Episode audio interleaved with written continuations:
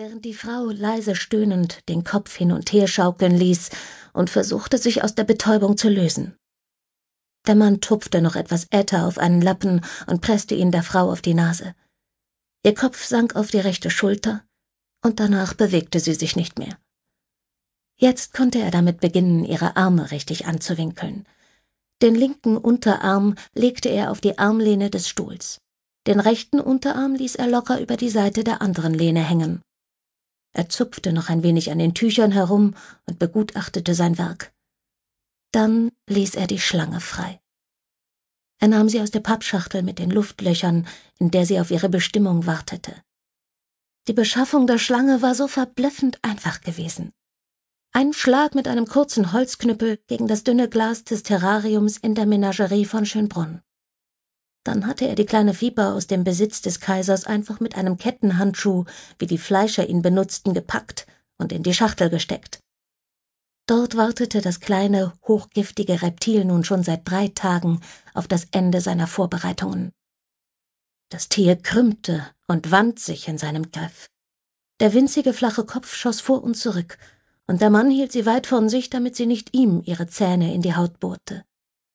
Rasch richtete er den züngelnden Schlangenkopf auf den rechten, lose herabhängenden Arm der Frau und setzte das Tier dort ab. Es biss augenblicklich zu. Ein leises, scharfes Reißen ertönte, als die wütende Schlange ihre Giftzähne direkt in die Armbeuge der Frau schlug. Der Mann konnte sein Glück kaum fassen. Es war vollbracht. Eine prickelnde, heiße Welle des Triumphs flutete durch seinen Körper. Er trat einen Schritt zurück und starrte mit angehaltenem Atem auf die Anordnung. Die Frau bäumte sich leicht auf und zuckte ein wenig. Die Schlange meanderte immer noch in ihrer Armbeuge. Er wusste, dass für das endgültige Resultat eigentlich der rechte Unterarm die Viper einklemmen musste, so dass diese dort immer noch schlängelte, wenn man die Frau fand. Aber das war wohl nicht zu erreichen. Der Arm lag zu locker über der Lehne, und die kleine Schlange würde sich mühelos darunter befreien können. Nein, auf dieses hübsche kleine Detail würde er verzichten müssen sollten sich diejenigen, die in ein paar Tagen den Tod der Frau untersuchen würden, ruhig ein bisschen anstrengen, um den richtigen Zusammenhang herzustellen. Mit einem entrückten Grinsen stellte er sich vor, wie die Polizei im Dunkeln tappen würde, ohne eine Spur zu finden zu seinem künstlerischen Genie, ohne eine Ahnung zu haben, was das alles bedeutete. Er würde verkannt werden, wie immer. Das war er längst gewohnt. Aber diesmal konnten sie ihn wenigstens nicht mehr verleugnen. Diesmal hatte er sich ein Denkmal gesetzt. Endlich. Seit Jahren wartete er schon darauf, dass man ihn endlich sah. Hier war der unumstößliche Beweis für sein Genie. Und das würden die blasierten, verwöhnten Wiener niemals vergessen. Dieses Werk hier war viel langlebiger und beständiger als jede schnöde Leinwand. Er riss sich los von seinem Meisterwerk und räumte seine Utensilien zusammen. Bevor er ging, hebelte er eine der Bodendielen auf und legte etwas in den Hohlraum zwischen Holzfußboden und Untergrund. Dann verschwand er aus der kleinen Wohnung in der Eggertgasse. Als er auf die Straße trat, war es, als fiele ein Steinchen in eine Schubkarre voller Kies. Nichts, was irgendjemand bemerkt hätte.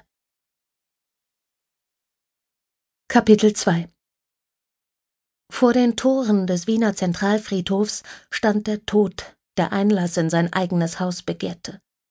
Bei genauem Hinsehen war es jedoch nur ein junger Mann, dem man ansah, dass es nicht mehr lange dauern konnte, bis er ein Teil der verwesenden Fundamente dieser Totenstadt werden würde. Sein fadenscheiniges Hemd umflatterte ihn wie dünner Nebel.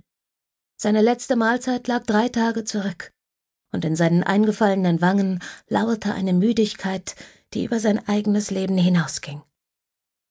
Der Mann hieß Julius Pavalet, und er hatte sich diesen eisigen Novembertag ausgesucht, um einen letzten Versuch zu wagen, doch nicht aus dem Leben der Menschen verschwinden zu müssen. Er war an einem toten Punkt angekommen, und sein Magen knurrte so laut, dass er das eintönige Klopfen der Steinmetze übertönte. Das Geräusch holte ihn in die Wirklichkeit zurück. Wenn er gewusst hätte, dass genau in diesem Moment eine Frau im Herzen der Stadt am Gift einer ägyptischen Viper starb, hätte er sich vielleicht noch elender gefühlt. So aber nahm er seine letzten Kräfte zusammen, um sich selbst dem zu entreißen, was er an diesem Morgen mit erschreckender Deutlichkeit gespürt hatte. Dem endgültigen Verblassen. Er fand, dass er dafür noch zu jung war. Herr Pavalett, wenn Sie nicht bald Ihre ausstehenden Raten zahlen, muss ich Ihnen nicht nur das Frühstück streichen, dann werden Sie auch bald zusehen müssen, dass Sie einen Platz im Obdachlosenasyl bekommen. Er hörte noch immer die Worte seiner Wirtin, Frau Hannock. Sie war eine geldgierige Hyäne, die ungerührt zugesehen hätte, wie er verhungert und erfroren wäre. Wenn das Ihr Vater wüsste. Pfui! sagte sie mit einem empörten Glucksen in der Kehle, das sich anhörte wie der Balzruf eines Truthahns. Sie wissen, dass er alles über mich weiß, obwohl ich seit zehn Jahren kein Wort mit ihm gesprochen habe, antwortete Julius. Weil er mich verfolgt wie eine Ratte das Abwasser. Na, wenn Sie so eine hohe Meinung von Ihrer Familie haben, dann sollte ich Sie am besten gleich rausschmeißen. Das war die Antwort der Wirtin Hanna gewesen. Und deswegen stand Julius Pavalett jetzt zögerlich vor den Toren des Friedhofs und wartete, dass seine steifgefrorenen Beine den ersten Schritt taten. Kurz nach Vollendung seines sechzehnten Lebensjahres hatte sein Vater ihn verlassen, weil er hemmungslos an der Flasche hing, in der Hoffnung, an der scharfen Flut zu ertrinken. Was ihm nicht gelungen war, denn in den folgenden Jahren erholte er sich von diesen Dämonen und versuchte verzweifelt wieder Kontakt zu seinem einzigen Sohn aufzunehmen, Julius Pavalett hatte auf seinen Vater reagiert wie ein verschuldeter Großanleger auf seine Gläubiger. Er war davongerannt und hatte sich versteckt. Hätte Inspektor Rudolf Lischka, ein Agent des K&K Sicherheitsamtes, der in den nächsten Tagen den eigenartigen Tod der Frau mit dem Schlangenbiss untersuchen würde, ein kurzes Profil von Julius Pavalett erstellen sollen, wäre es folgendermaßen ausgefallen. Mangelnder gesellschaftlicher Umgang aufgrund eines schlechten, haltlosen Lebenswandels. Der zitternde Mann vor den Friedhofstoren machte nicht nur seinen Erzeuger verantwortlich für seinen elenden Werdegang. Aber er war sich bewusst, dass vielleicht alles anders wäre, hätte seine Mutter nicht bei seiner Geburt ihr Leben verloren. Julius Pavalett hatte vor einigen Tagen in einer alten Zeitung in einer Anzeige des Friedhofamtes gelesen, dass der Wiener Zentralfriedhof dringend Bestattungshelfer brauchte. Kaum hatte Julius sich mit schlotternden Beinen in das kleine Büro des Bestattungsdirektors geschleppt, wurde er auch schon nach seinem Namen gefragt. Pavalet? echote der beleibte Mann mit dem schwarzen Samtanzug. Den Namen kenne ich doch irgendwoher.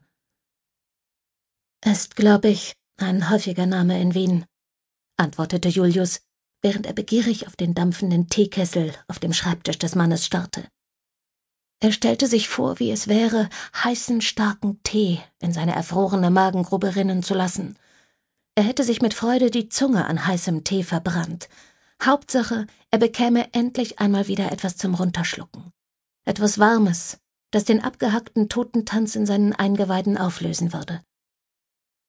Nein, heut erst habe ich diesen Namen nirgendwo gelesen, sagte der Bestattungsdirektor und blickte zerstreut auf seinen Schreibtisch. Ah, da ist es ja, rief er und zog ein beschriftetes Blatt Papier hervor. Die Buchstaben darauf waren klein und eng gesetzt wie Ameisen in einer Warteschlange. Der Finger des Mannes fuhr auf dem Blatt nach unten, ehe er ein lautes Da hervorstieß. Und dann Sind Sie vielleicht verwandt mit einem Josef Pavalett? Julius zuckte zusammen. Er schwankte kurz und murmelte Nein, den kenne ich nicht. Da hob der Bestattungsdirektor den Kopf und starrte ihn an. Er sieht Ihnen aber ziemlich ähnlich, finde ich.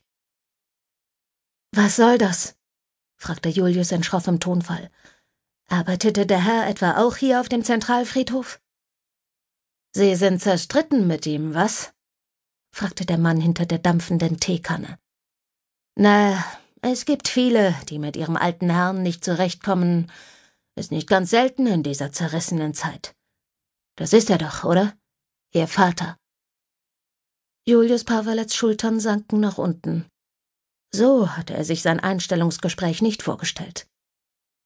Er liegt noch in der Aussegnungshalle, klärte der Direktor ihn auf. Die Beerdigung ist um die Mittagszeit.